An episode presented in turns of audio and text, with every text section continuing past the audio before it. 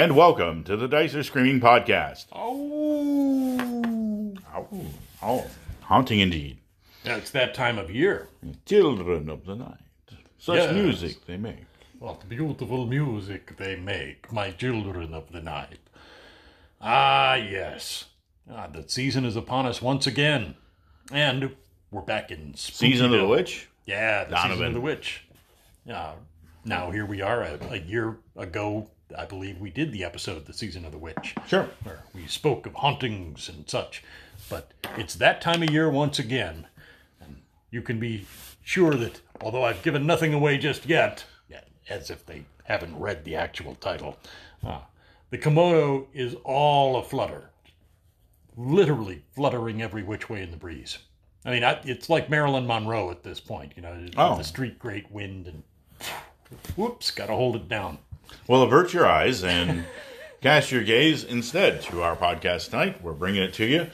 And uh, just right before Halloween, so hopefully you got a little something scary cooked up, even though uh, it's going to be a diminished Halloween. There's just no way getting around it. Uh, probably trick-or-treating isn't going to be uh, in many people's bailiwick this year, uh, with the kids at least. But, uh, you know, probably most of us are way too old, but I still always like to uh, oh, hey, you know, buy have some virtual fun, yeah. you know. I like answering the doors, so probably going to be a little less of that, as it is alfabet oh, in well, the Norse.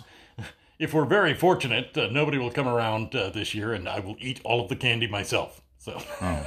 I'm not sorry one bit. It's sure. totally going to happen. And towards that end, I, I went out and got candy I actually like. So I'm not kidding, I'm kidding. Oh. It's not like I only give out black licorice. I wouldn't judge you if you did.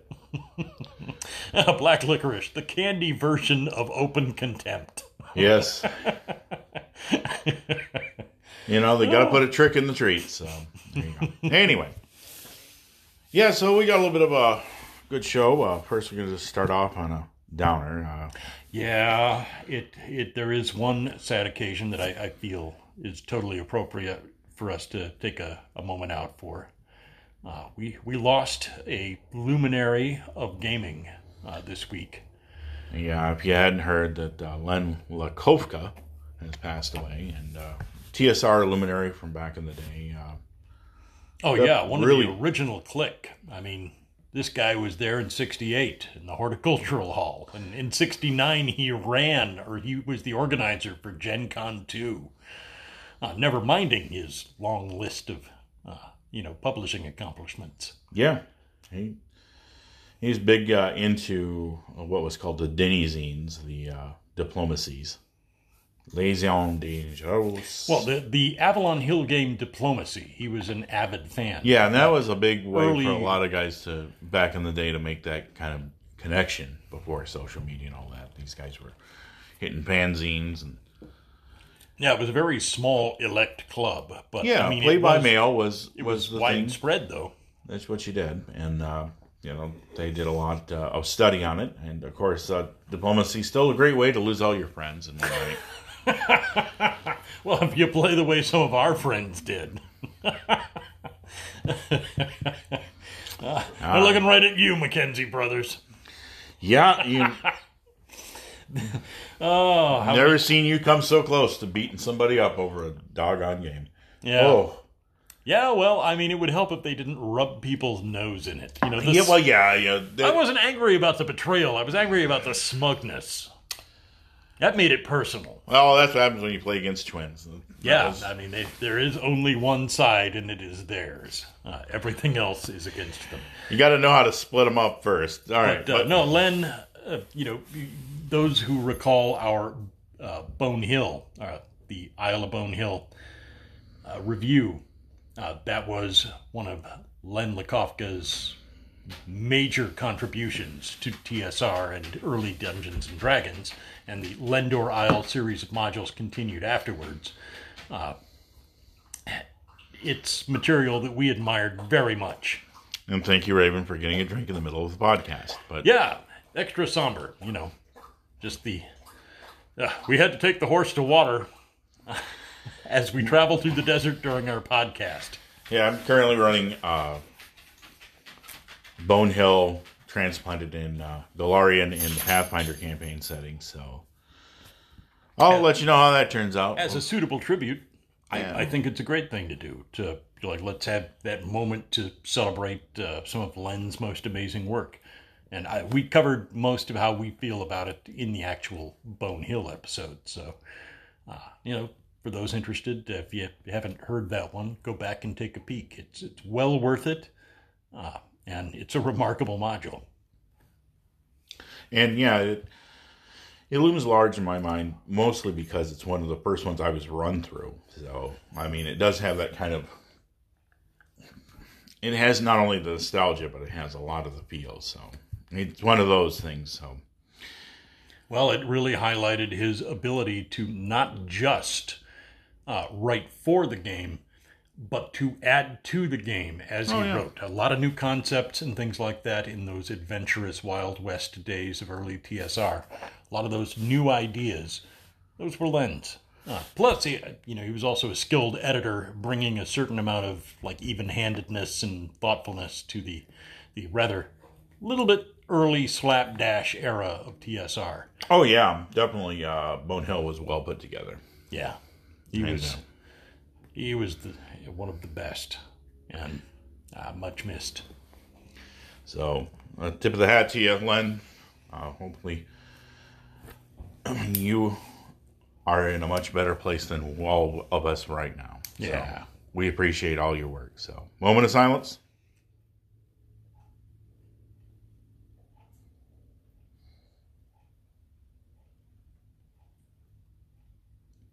And we'll move on with our little tributes that we're starting to do uh, from Twitter. Uh, Table Talk Podcast is following us now. Thank you. Check those fine folks out. Tavern Travels and Tests, another meme-based five E podcast. So I haven't listened to this one yet, but I wanted to. But I've meme-based. Got, yeah, that's what they that's what they claim. That's their hat. So apparently they have a lot of fun. So I'm looking forward to it. And also hello to Wired Nerd following us around. Oh, good yeah. on you. Hello. Yeah, so we have quite the new uh, batch of followers, so thank you all. Uh, I guess Twitter is paying off. I guess I just had to make the plaintive whine, like, oh, nobody's following me on Twitter. I guess I'm just going to quit. And then everybody shows up like, hey, well, maybe, followers. Yeah, you know, good time to not quit. Yeah, no, so, I, yeah. I still pop in on Twitter, uh, even now, uh, making my presence known once in a great while. I just, you know, let's let's kill a couple of hours, but... I'll, I'll be frank, uh, you know, those who are regular listeners know that uh, of the two of us, I have the most trouble managing my schedule because uh, contracting is like wildly variable hours. So I have frequently wound up being terribly overworked uh, as we've got to the close of the outdoor work season. Uh, things are becoming somewhat more tenable at this stage, so okay. I've, I've managed to get it under control, so we, we should have like regular well, podcast hours we, now. Well, uh, we make do, and we'll yeah, just I, keep coming at you. We're just uh, slugging away like everybody else right about now, and so we're just keeping everything tied down. Oh, goodness. Got a trouble alert, Batman.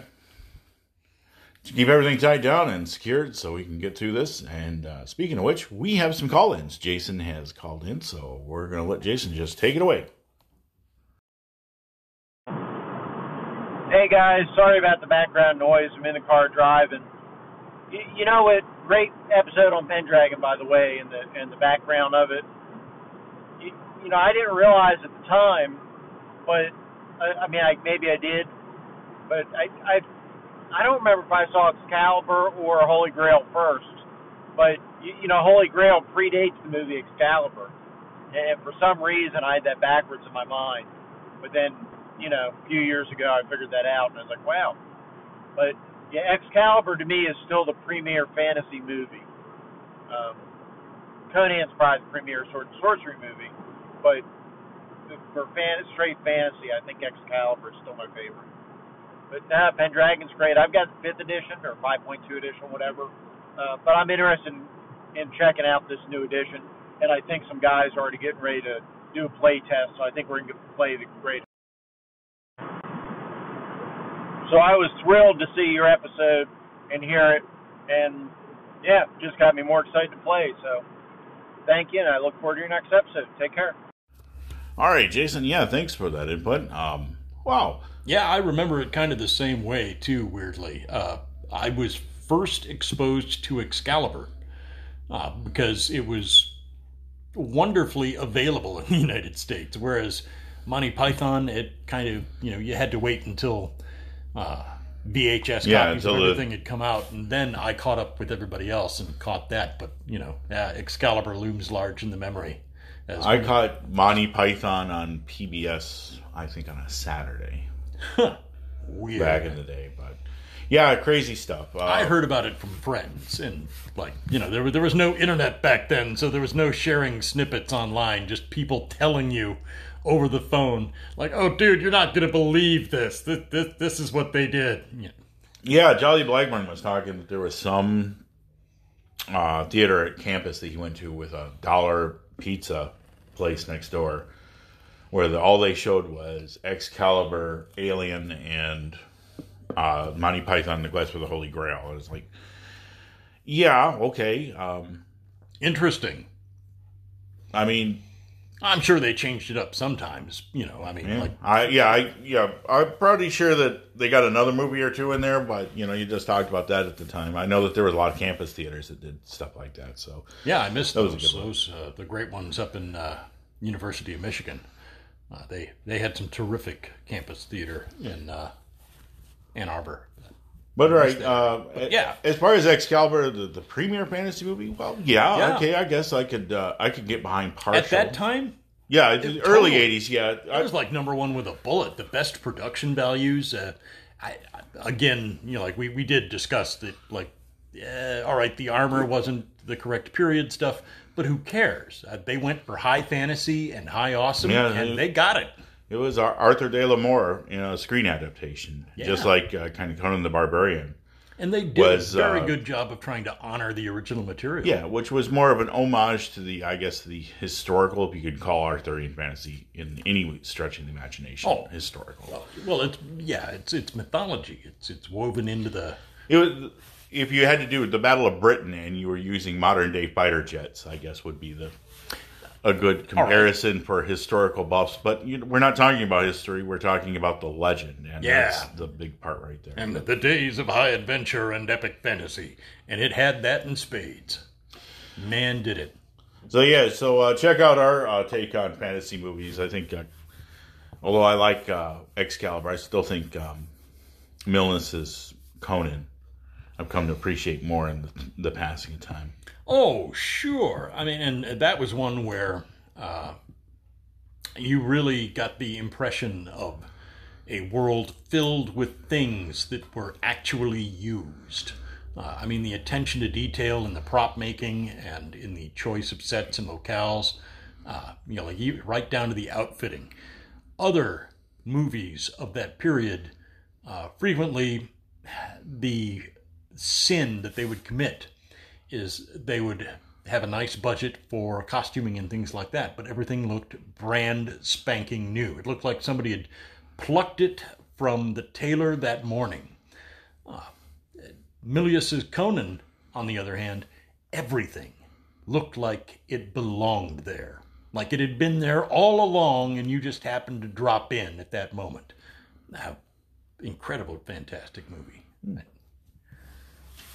All right, so, all right, well, thank you for all that. Uh, we're just going to wrap that up there. Yeah, uh, I don't want to, like, just go off on a total Conan bender and, yeah, you know. Yep, let's, let's just uh, head that one back on the road. We're going to drive this one all the way to the levee before the Chevy dies. Yeah, well, you can expect no less from the spastic colon oh. of gaming podcasts. Oh. yeah, we really sunk in that level. I know I put a lot of ums and think about my words, but... Uh, it fulfills well, a purpose, uh, but, you know, sometimes it just... Vents. So. Sure. That's we us. just we just release. I, I guess that's... Uh, we have purpose. We have meaning. But sometimes, you know... I guess guilty as charged. Tears so. off. You know, just, ah, we'll, let's go we'll, do something. Wear it well. And speaking of wear, uh-oh. Yeah, we're going to get to our topic. But first, we have a little advertisement to do. And then we're going to get back into the topic. So stick around. All right. And we're back. So thanks for sticking around. And we have a howling good episode cooked up for you. Quite literally. Oh, dad jokes. Ah, so the topics that are the topic we're hitting today, lycanthropy. Yeah, lycanthropy. Yeah, welcome to Lycanthropy one oh one. In fact, no, no, I don't lycanthropy. I love canthropy. Oh. Oh, now the dad jokes are out. Okay. This this is why Ooh. This is why they keep super gluing my kimono shut. Yeah. Oh, that hurt. All right. That took me a minute to get over. It's good fabric.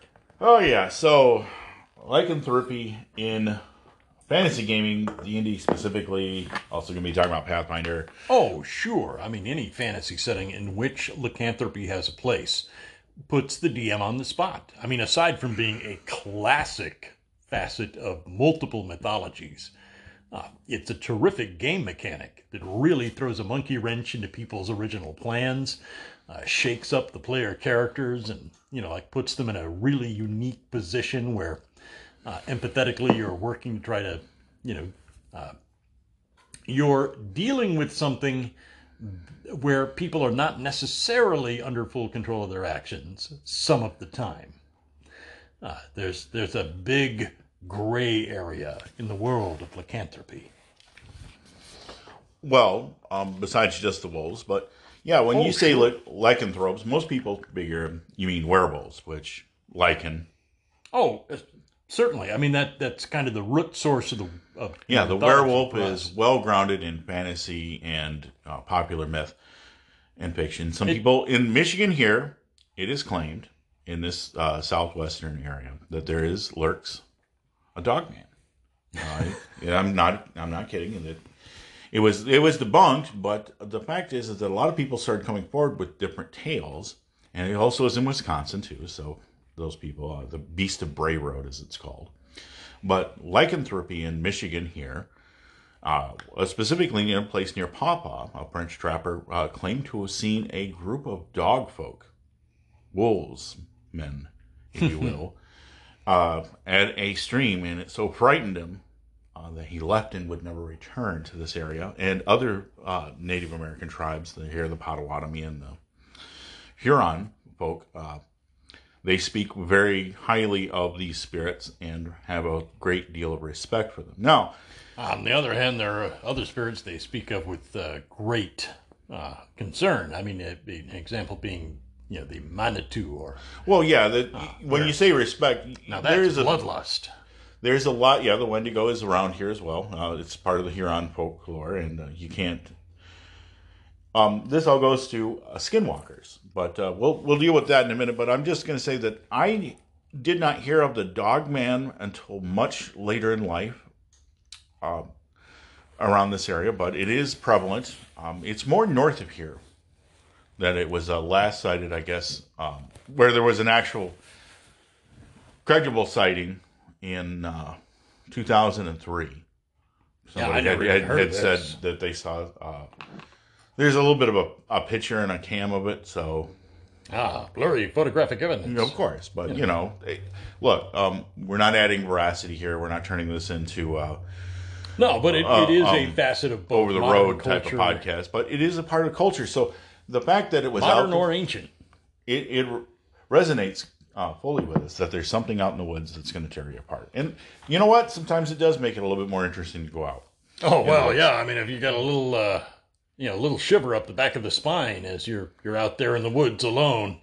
Uh, hey, not that long ago, we had that uh, fella that was hiking and encountered a cougar, uh, and you know, oh yeah, we had yeah, one got too close to its cub, and I mean that thing chased him for what uh, several miles, I think. It's, oh yeah, yeah, that was just on YouTube. Yeah, yeah. That, that went viral. Yeah, that but uh, the knowledge that there are things out there in the night that you know, like something is something's going bump in the dark. And tied Not to the safe. moon.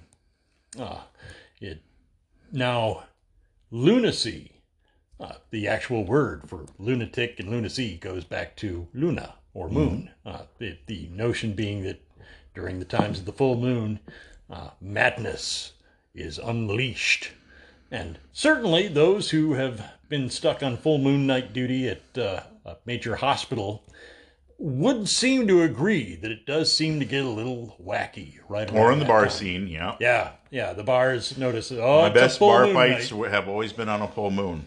Oh, yeah. I'm back working back in Heartbeats. Uh, yeah, the two big brawls that I was part of on that one were both on full moon nights, and we just look up at the sky and see the full moon, and like, oh, well, that explains everything. Oh, the worst one I remember at Club sixty-seven was for very different reasons, but mm. uh, it was an interesting time nonetheless.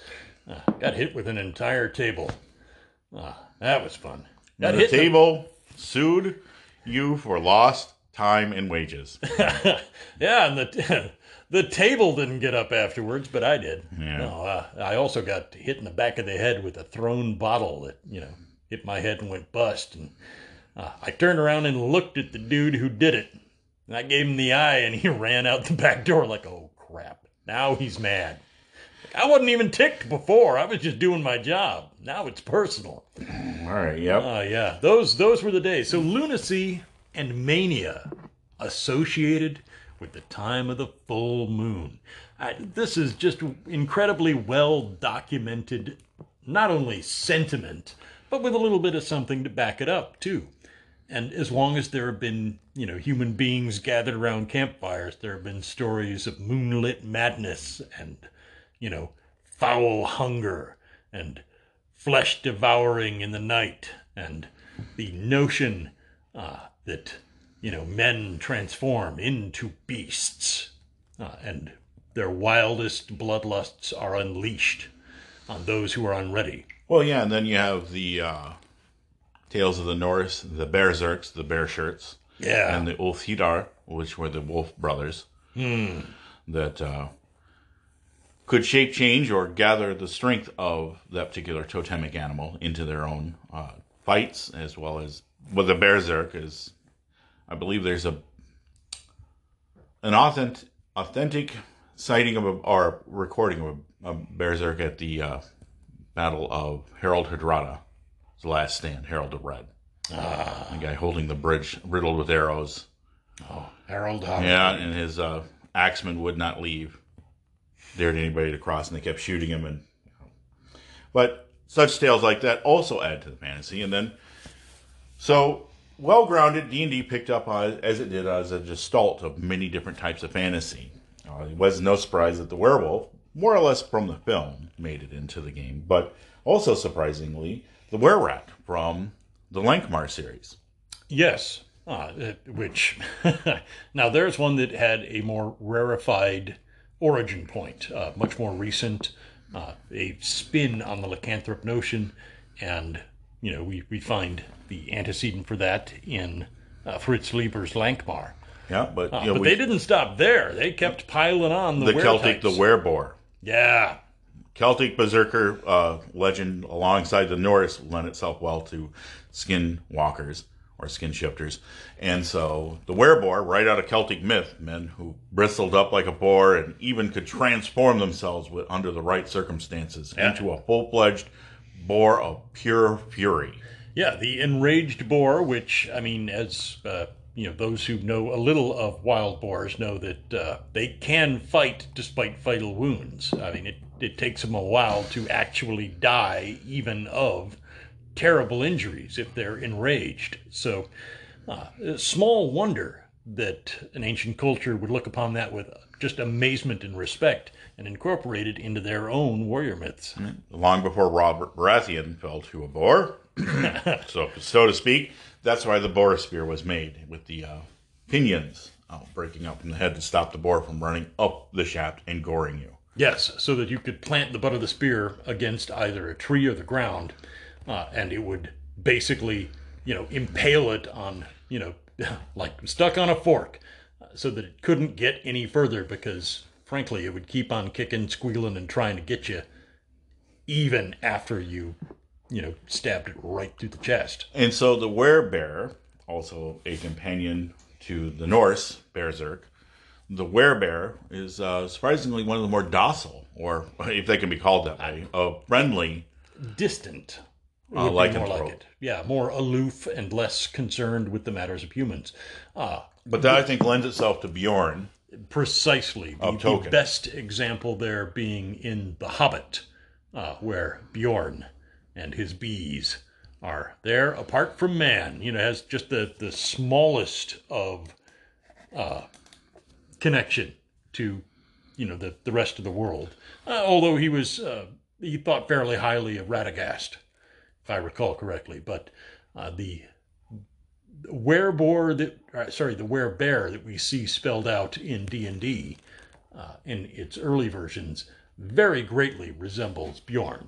Uh, a good nature uh, overall, but not someone you wish to cross. No, not much at all. And then we go to the weretiger.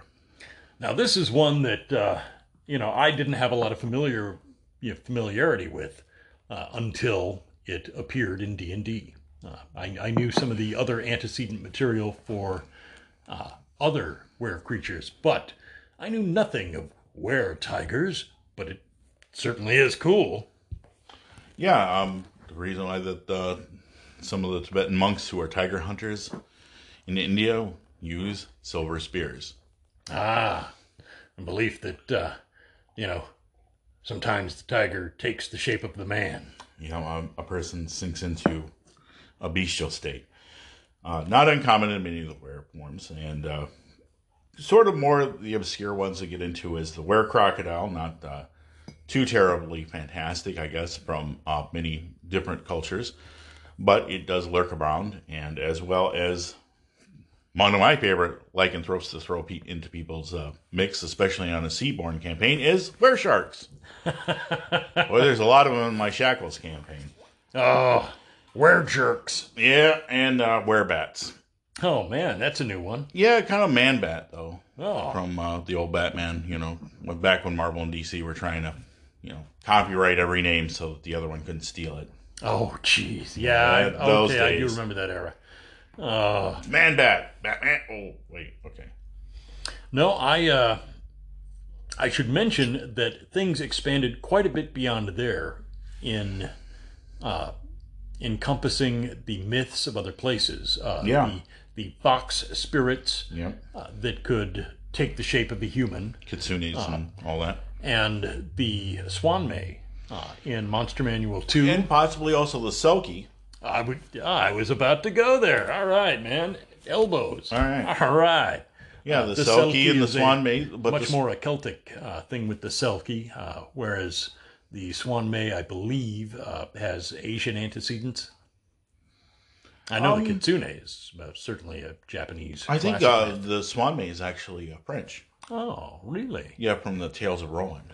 Excellent. They may have, you know, uh, again, it could be uh, either uh, concurrent oh, yeah. myth and stuff that resonated Fair in various cultures creatures. long before. But, but uh, yeah, those are the, more of the kin, like the Foxwoman from uh, the Monster Manual two was also in there, very uh, kind of cunning and evil.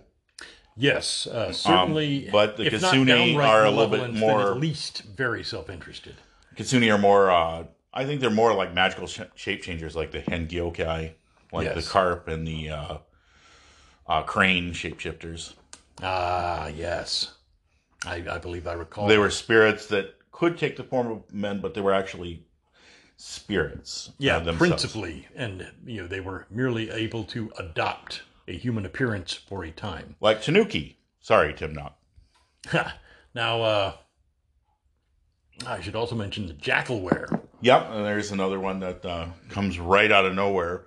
And then you realize that, oh, yeah, the Jackalware is kind of one of those creatures that it's more a jackal that can take a human form. So it's another one of those kind of, not so much inflicts lycanthropy, but the classic ones that we're talking about, the... Uh, The true lycanthropes, we have, like, we hit right at the top. Uh, Werewolf is the, probably the one, when you think of a lycanthrope, it's going to be the first one to come off the tip of your tongue. Yeah, when we speak of creatures that can shape change and shift appearance and, you know, appear to be human and yet uh, also have a bestial or creature form, uh, those are something a little apart. Now, the true lycanthrope is distinguished by the fact that it is a passable curse. It is a condition, uh, you know, not necessarily a completely unpleasant ailment, uh, but it certainly comes with complications. Now, the implications for role play is well, I mean, it runs both ways. On the one hand, uh, lycanthropes add an extra dimension of nervousness to an encounter because technically they are infectious. They they have a, you know, passable curse that should they do sufficient damage to an enemy and should a saving throw be failed, next thing you know, a player character has got this problem themselves. So the apprehension they feel is a little more palpable when facing a lycanthropic opponent. Uh, and I am a huge fan of tension in gaming. Uh, missing out on the classic trope of, uh, you know, having a combat against a lycanthrope and guarding yourself against excessive wounds and, uh, well, yeah, it's a lot of fun. And that's the reason why you carry Wolfsbane, is not only to ward them off, but uh, a little bit of Belladonna afterwards. Yeah, you, you might want a little something for the cure to, like, up your odds of uh, recovering safely after that fight. Uh, yeah, and primarily the curse of the lycanthropy is where a lot of gamers come to dread fighting these creatures. But uh, in later editions, it's been explored that there may be a Trueborn, and it was more or less at the end of second edition that uh, they started to delve into this. The Ravenloft uh, started to deal with... There were two types of lycanthropes, the cursed and the natural-born. There were a group of them that were natural-born. Sort of, you kind of see that in, going back to Jason's The Howling, is that I'm there a werewolf, ones... like my father before me, right, and, and his father before him. It's a long, honorable tradition of ripping people apart in the moon, light of the moon. Ow!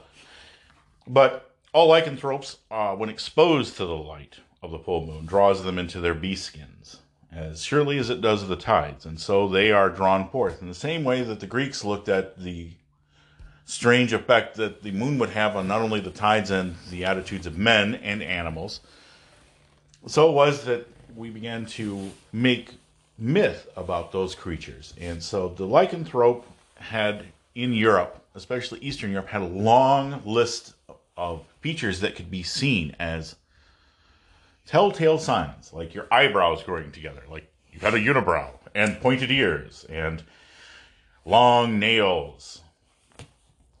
You know, that could be seen as a sign of lycanthropy uh, at the time. Also, tough break, tough break for those who are given to hirsuteness and yeah. uh, not aren't particularly talented at uh, face hair grooming. Well, we are talking about Eastern Europe and the Middle Ages. So. Yeah, I mean, getting shanked with a chunk of shil- uh, with a chunk of silver is probably, you know, uh, par for the course. Like, oh, I'm so impressed that you went out and got silver for this. I mean, usually people just shank each other with plain old whatever. Yeah, but during times of religious tension, fear of the plague, oncoming wars and invasion, yeah, lycanthropy seems pretty normal to be afraid of, right? I mean, you know, that's a thing. Yeah.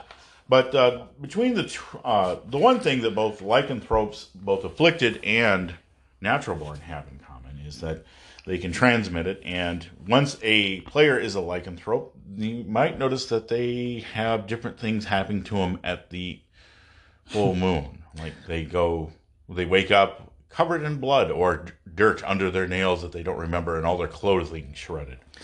I really want to take a moment right here and talk about uh, one of my favorite parts of this facet of lycanthropy and gaming. Uh, if you have adept players, players who are trustworthy, uh, and who are like open to weird things happening, you know, they, they, they don't really bucket the reins and, you know, shy away easily.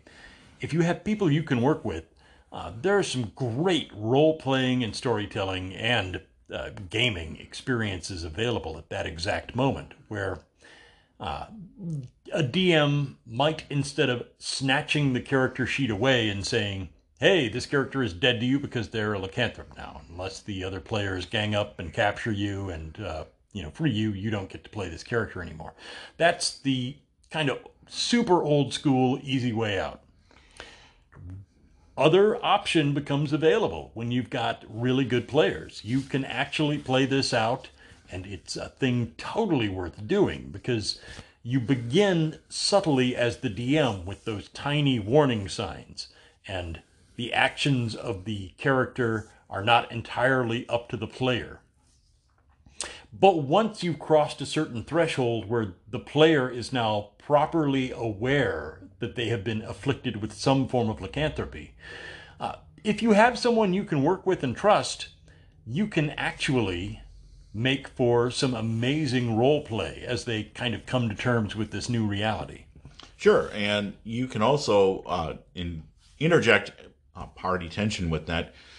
If you take the player away or after session and explain to them what has happened to them, and well, as Mike said, someone you can trust, then that player can be entrusted to run a lycanthropic character carefully when with due consideration. And when it's finally known, and of course uh, the rules for transforming through armor aren't there for a reason.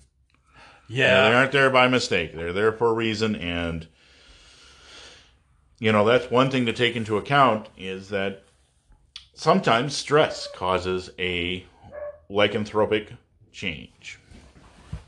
And and stress-inducing lycanthropy.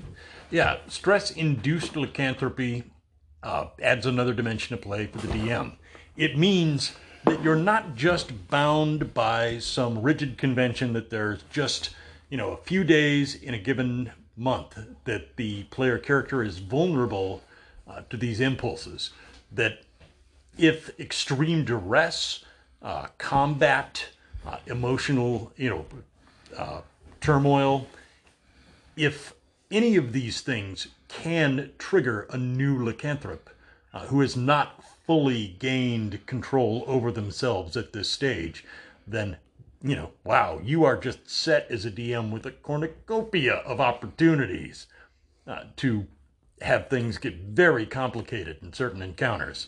Uh, because a new lycanthrope may not have terrific control over where they target their outrage. I mean, in some cases, they're kind of like a, a you know, a, a weaponized... Uh, You know, you just let them roll, man, as long as the, the good guys move away from the area and just let them rip. Uh, but if you're not lucky enough to have that circumstance, this gets really complicated for the players. Yeah, well, besides anything that uh, complicates lives for player characters, makes fun for the D M, yes. It can also be a little problematic, and a lot of players will quickly try to shed, shed themselves once they know that they're infected of their lycanthropy curse. And of course, herbalism and its many uh, folklore remedies exist, but also magic and, you know, herbalism and alchemy offer many choices as well. As Drinking well as- Belladonna, a mixture of Belladonna wine and Wolfsbane from a silver chalice is reputed over a period of time is reputed to lessen it and eventually reduce it. Most players are just going to go straight for the money gun and just pay a high-level cleric to uh, rid them of it, which starts the quest part, and also for certain characters with alignment considerations or having done really horrible things while they're a lycanthrope, like hearing like, oh, a small a family was found ripped to shreds inside their small cottage. Terrible. It was like some great beast flung themselves at them. With no purpose other than to kill them. And oh wow, so that me being a werewolf isn't such a hot idea now after all. Being a werewolf is awesome. You ate sixteen people. They were delicious. I wasn't hungry for several days. Yeah, yeah, walk it back, Mister Dahmer. Jeez. So most player characters are going to try to rid themselves of it, but some of them may try to, in indeed, as Mike has uh insinuated here, try to deal with the curse. And that makes for some interesting roleplay, and there you go, is that after finding out that you killed a bunch of people who had didn't have it coming, makes it hard for you to deal with. And uh, there is some interesting options. Uh, well, I mean, one is, like, if the D M is, is particularly on point, you keep track of the days. Uh, and, you yep. know, they, if you find yourself uh, with a group of player characters in a dungeon, and they've been stuck down there longer than planned. Oh, dear. We thought we'd be out, uh, you know, with at least three days to spare to get back to town. But here we are, still stuck in the dungeon with somebody about to hit the night of the full moon. Yeah, not good.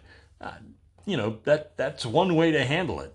And to be fair to them and you know, make them experience the penalties that come with being a were creature. Yeah, and if you have uh, a calendar or a lunar cycle in your campaign, keep careful track of that. That's also a big one. But also negotiating with the beast within. It can be done, and with permission of the player, of the game master primarily, the D M, it's important to have that kind of conversation talk that if you want to do this, this is going to be something that's going to be a long-term goal for your character. You're not going to be able to just turn it on and off. It's not that easy. And indeed, one of the main problems with lycanthropy early on in the game was game balance. But I kind of think like this. Once a were-creature is known for what it is, many people, especially in a fantasy setting, aren't too hard-pressed to find a way to get silver onto their weapons. Oh, yeah, I mean... Silver-tipped arrows were readily available in most early edition games for a reason, because, well... You're going to face some lycanthropy in this game. The defensive yeah. creature nature of were-creatures are formidable, but silver is easily obtained, relatively speaking, and can be applied to weapons with a relative modicum of ease, and in later editions I they had uh, potions, silver sheen, and other things that can be applied that would give a temporary alchemical silver property to a weapon. In addition to just magic weapons being able to overcome it right off the bat, so, you know, once you get your hands on an enchanted blade, that werewolf will be singing in another tune. Yeah, and mind you, in only in the first two editions was lycanthropy uh, theoretically O P, which yeah. in a lower-level campaign, yes, it was O P. Now, in a higher-level campaign, it's long since been matched by the, the rival powers of magic weapons, spells, potions, and otherwise. Uh, in the third and later editions of D and D, uh, you begin to see a normalization of lycanthropy, where it's just seen as another experience, another template. It has some advantages and some drawbacks, but the game scales up and down in relative strength and complexity easily enough that you can overcome this. Uh, you can have a lycanthrope amongst your players and not radically imbalance the game. So I, I am going to applaud some of those changes that got made over the years. Yeah, and uh, there's been a couple options, like in the Pathfinder game, they allowed you to come up with the Skinwalker racial uh, choice, which was basically you would pick a skinwalker, you'd get a few uh, bonuses, and then you'd pick which type of lycanthrope that you descended from. Were Pekingese. Well, thank you, um, Jack L. Chalker. Yeah, well, where Pekingese could wherever the in, dancing gods, Pow! Wherever they loomed large, the were Pekingese could of course be formidable opponents, but because no one expects them, but. Nobody expects a were Pekingese. Well, yeah, you could definitely uh, have one of those as player character options, which lessens a little bit of the powers of the lycanthrope, but still gives you the same sort of experience. Not as crazy as some of the more obscure types of lycanthropes later on in the game, but more going with the same standard ones of, you know, from were rats all the way down to were crocodiles. Oh, yeah, and I mean, not joking anymore, the Skinwalker option in Pathfinder opened the door to a wide variety of animals that basically had been ignored in the earlier editions. So, I mean, as far as the Skinwalker's concerned, you could theoretically be a were stag who just, you know, you turn into a big deer, and you can... Well, yeah, you can include as many yeah. obscure as you want at yeah, infinitum, anything. But the common ones that you're going to uh, associate with in a fantasy game are the ones that are called more or less the brutes, the ones that associate with the bear, the boar, and the wolf. Probably are going to draw the most player characters, and they still give the experience because you can change the shape, and you're still bound to the cycles of the moon by involuntary change, but you're not going to completely kill the entire party in one go.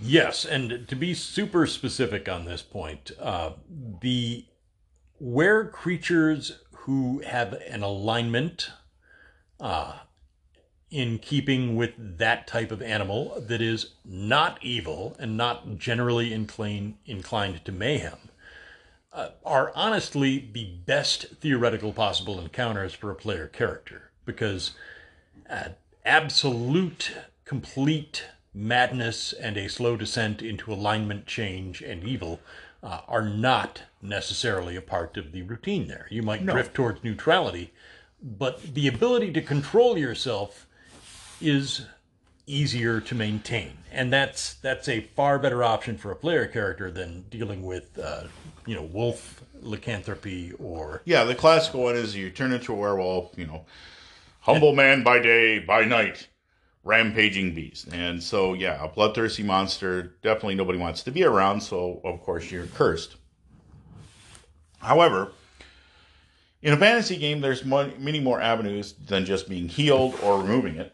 Oh yeah. You could try to deal with that beast and getting back on the track of that. Uh, if you were inflicted, where you descend to madness is the fact that you you are literally a person of two minds. You don't have control over your other self, and it could manifest itself in the worst of possible situations, making you a misanthrope.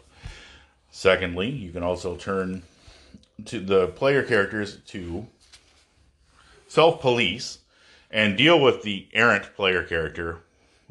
The last time you're, it was a full moon out, you almost ate the half the party. Screw it. I'm attacking your character right now before they turn into a were-shark.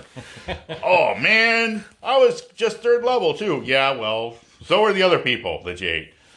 But there you go. Uh, silver shanks all around. They're not going to be in, in a party. The whole pervert. Party sleeps with one eye open, and you never get assigned uh, watch duty. Or better yet, they just chain you up and the hold of the ship and just let it pass. Nonetheless, whatever happens out of that, um, there are some unique role-playing attributes that I've noticed over the years, is that uh, Ravenloft had a way of dealing with the beast. Uh, there were a small community of those who were trying to reform themselves, including the off-mentioned werebadger. You know, that's a thing. Yeah. They were trying to reform themselves. Pathfinder and Galarian has Wolf Ear, where a community of both afflicted and natural-born lycanthropes lives. And everybody knows that, yeah, well, uh, sometimes don't stay too uh, long in the inn there. Because, uh, especially around the full moon, people get a little edgy in that community. It doesn't get its name for nothing. It's an open secret, but if you're not in, in on it, it can be alarming. But, yeah, they're trying to cope with it, and much like that howling, where there was a psychiatrist trying to work, you know, with them. Yeah, that, that worked out well. How, oh. how did that end? Did that end? Pretty well, did it? No. Uh, ended somewhat better in uh, uh, stories like, for instance, uh, oh, the show Buffy the Vampire Slayer, where after considerable travel and yep. effort, uh, you know, he had acquired mastery over the self. As long as he maintained his proper emotional state, you know, he could be out during the full moon and he wouldn't change. However, any loss of emotional well-being could mean, you know, rapid shift to wereform. So, Uh, you know, interesting spins on it. And you know what? Uh, whatever popular popular media you may see on the subject, feel free to harvest it. You know, alter a rule for your game. Mm-hmm. Have a little custom thing going on. Uh, apply house rules that you think are appropriate and reasonable limitations. Uh, and yeah, there were a couple early Dragon magazines that dealt with the same things. Yeah. Pathfinder definitely picked them up. I was noticing there was quite a similarity between that. And again, uh, if you have somebody who really wants to play lycanthrope right off the bat, the Skinwalker is a great addition. I mean, that's where you harness player energy right off the go. Yeah, I mean, and they've got a direction they want to go, and it would frustrate them to not be able to go anywhere near it. But here's something that draws a nice middle ground. Uh, and the material, I, I want to pause for a moment and go uh, mention the Pathfinder player companion, Blood of the Moon. Uh, now that is the particular publication that offers some of those options. And it's worth having a look at in any format, because this will enable a D M to pick, choose, pluck, edit, do as you see fit. But it puts some options on yeah, the table. Yeah, even if you aren't playing a hardcore uh, first edition Pathfinder campaign, a lot of the stuff can be harnessed and uh, reinvented for your system. Or yeah. just, uh, you know, some of the serial numbers scrubbed off and completely used. But, you know, I had a guy that wanted to be a werebore. Man, he was just out for blood to be a werebore. And I just Literally. let him start as one and... Uh, Because I know well from past experience that, you know, every time there was an encounter with a werebore, they begged the werebore in almost, you know, humiliating essence of begging the werebore to just, almost kill me, but not quite, so I can become infected. And I was like, wow, I'm really going to do this? Okay, well, just, it's fine. You're a werewolf. Cool, I can change, and I'm going to go rampaging. Yeah, well, you don't get to change. Uh, you don't have control over it. You have to. You have a percentage chance to transform, and uh, the moon obviously does that, so you don't want to be too near people that you care about, because while Werebore is neutral, it is easily angered and frustrated by certain things. Oh, Being yeah. kept up in a... It's, gonna, it's not going to open a door. It's going to bust down a door. Um, anything that keeps it corralled or penned is just going to enrage it. And, yeah, you don't want to be around a boar when it's angry. But yeah. most of the time, left alone, boars are fairly easygoing. Yeah, look, I, leave him on the outside edge of town, and, if, you know, if things turn for the worst, throw some truffles at him. Okay. It's an expensive way to buy some time, but, you know, it'll, it'll chill him out. Yeah, and I, and I got him frustrated when I said, you don't like bacon anymore. This makes you mad. The smell of frying bacon just sets you off, man. You get rid of that bacon, and you get rid of it now. But I like bacon. Don't, don't you want some bacon? Get it away from me, I'm telling you. You know, oops. I don't uh, know, man. I'd, I'd be a little tough on the guy who's playing the warrior in the party for that. I was like, hey, hey, walk it back a little there, bacon bits. Well, yeah, you could use that, so, but again, no, set them off. But oh yeah, however you want to play it, let people have fun with the game and slow it down there, Onan the Barbarian. Lycanthropy is a hard thing for a lot of game masters to deal with because it's disruptive. It's something extra that the game master has to keep control of and track of as well. And, you know, anything that makes the D M work hard is not well, really welcome. So if you're a player and you really want to have a lycanthrope or uh, a character, talk to your D M and, uh, you know, look up some of the talk things we talk to your D M. Yeah, talk to your D M about lycanthropy before lycanthropy talks to you. If you experience any of these symptoms. No, all right. We'll let the medical thing go. Yeah, but it is funny. Yeah, talk to your D M, let them know what, what the ideas are, and maybe they can work it in. And if it's a plot element that just suddenly attacks you, don't just look for the cure sometimes. Maybe, you know, play it out for a little bit.